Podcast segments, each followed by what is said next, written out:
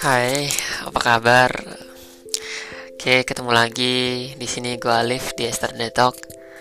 Uh, seperti biasa, uh, di sini gue akan ngadirin pemikiran-pemikiran gue yang gue harap bisa ngasih manfaat buat lo semua yang ada di podcast gue kali ini. Mungkin ini udah sebulan yang lalu sejak gue ngasih episode spesial kemarin curhatan gitu. Ya, seiring gue setelah selesai ngerjain tesis, dan buat gue gue pengen ngasih satu pemikiran gue tentang kenapa sih uh, orang itu stres pada zaman sekarang gitu. Dan itu sebuah realita kehidupan, dan gue pengen ngebahas itu. Gue pengen ngebahas tentang sebuah realita kehidupan yang mana lo tahu kita sekarang kan hidup di zaman yang serba gampang, apa-apa bisa kita dapetin gitu, termasuk dalam hal informasi gitu yang bisa tersebar dimanapun. Dan lo sadar nggak sih kayak dengan banyak informasi dan gampangnya kita mendapatkan informasi saat ini gitu, buat kita tuh nggak sehat secara mental dan pikiran gitu, bahkan bisa ngurangin produktivitas dari diri kita sendiri. Kok bisa? Ya,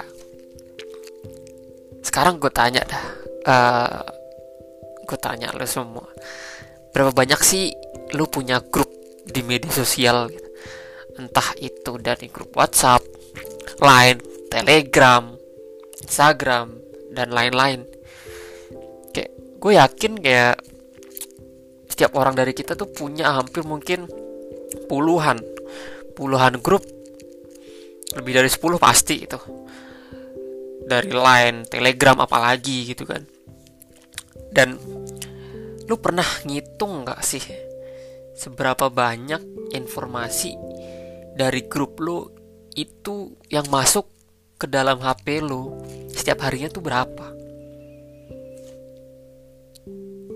Pernah ngitung nggak berapa ribu chat yang lo dapetin dari grup-grup yang lo punya di media sosial?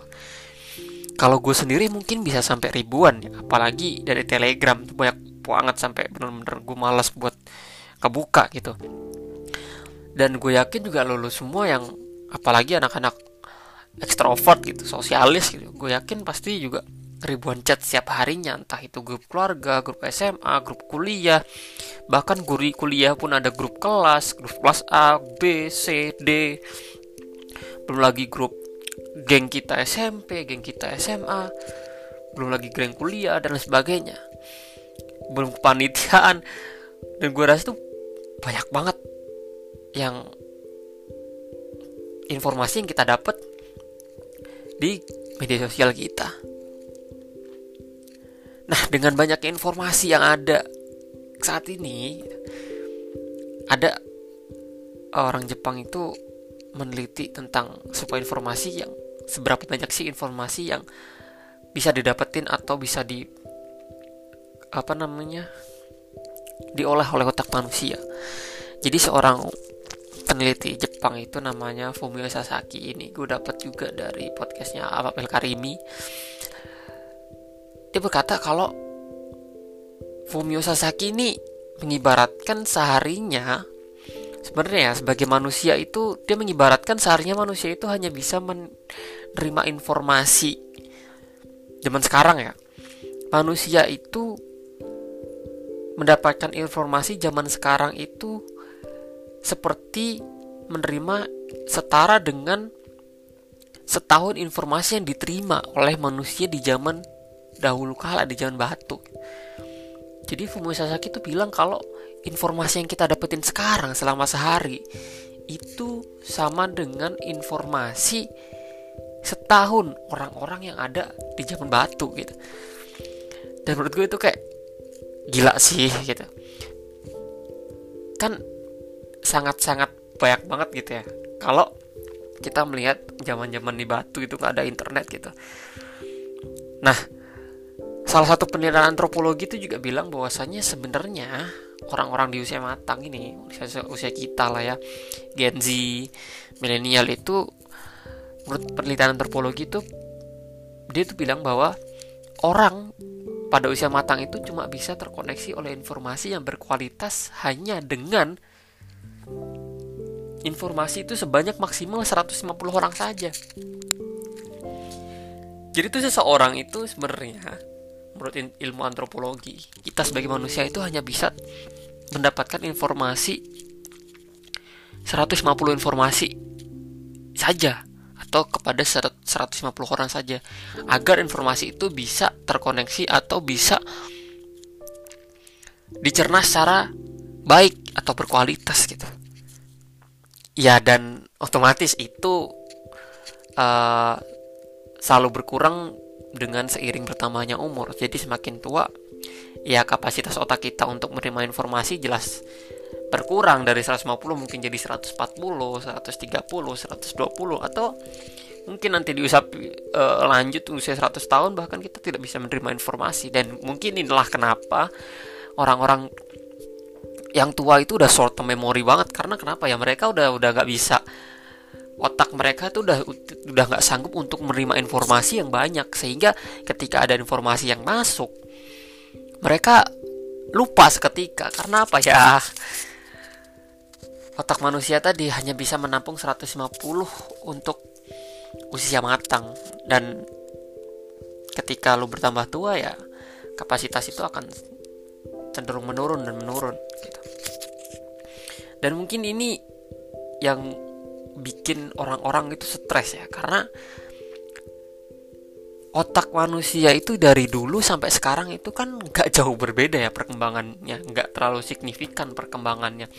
Ya dari zaman batu ukuran otak kita ya segini gitu, gak ada perubahan yang sangat sangat signifikan tuh, gak ada. Tapi sedangkan informasi itu dari zaman batu sampai zaman sekarang itu perubahannya sangat-sangat signifikan banget gitu. Apalagi di zaman era teknologi sekarang, media sosial dan internet itu tuh informasi mungkin ribuan, ratusan ribu itu bisa kita terima dalam sehari, yang mana itu kita nggak akan kita temukan orang yang hidup di zaman ribuan tahun yang lalu. Tapi otak manusia dari zaman ribuan tahun yang lalu sampai sekarang ya sama aja, segitu-gitu aja.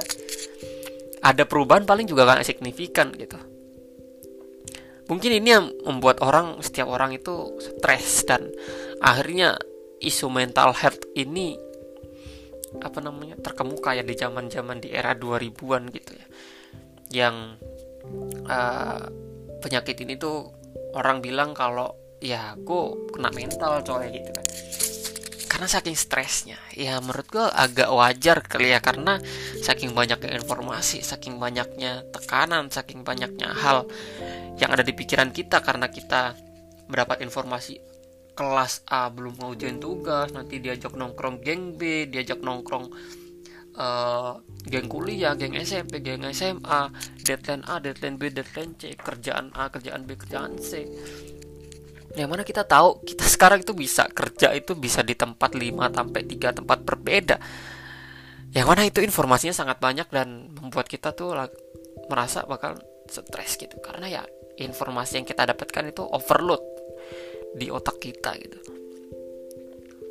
Jadi menurut gue kayak gue ngerasa orang-orang yang uh, bisa cuek terhadap informasi itu beruntung sih menurut gue sendiri di zaman sekarang gitu. Karena kenapa ya, menurut gue kayak orang yang cuek akan informasi itu dia cenderung untuk ya udah gitu, enak gitu. Berbeda sama orang-orang yang sensitif terhadap informasi, dia nggak enakan, pasti tingkat stresnya tuh lebih tinggi daripada orang-orang yang cuek. Nah sebenarnya kalau kita rangkum gitu ya, sebenarnya informasi yang kita dapetin sekarang itu emang sangat-sangat banyak dan sangat-sangat beragam. Dari informasi hoax sampai informasi yang benar-benar terjadi itu sangat-sangat banyak dan beragam. Dan dengan banyak informasi yang kita dapetin sekarang itu,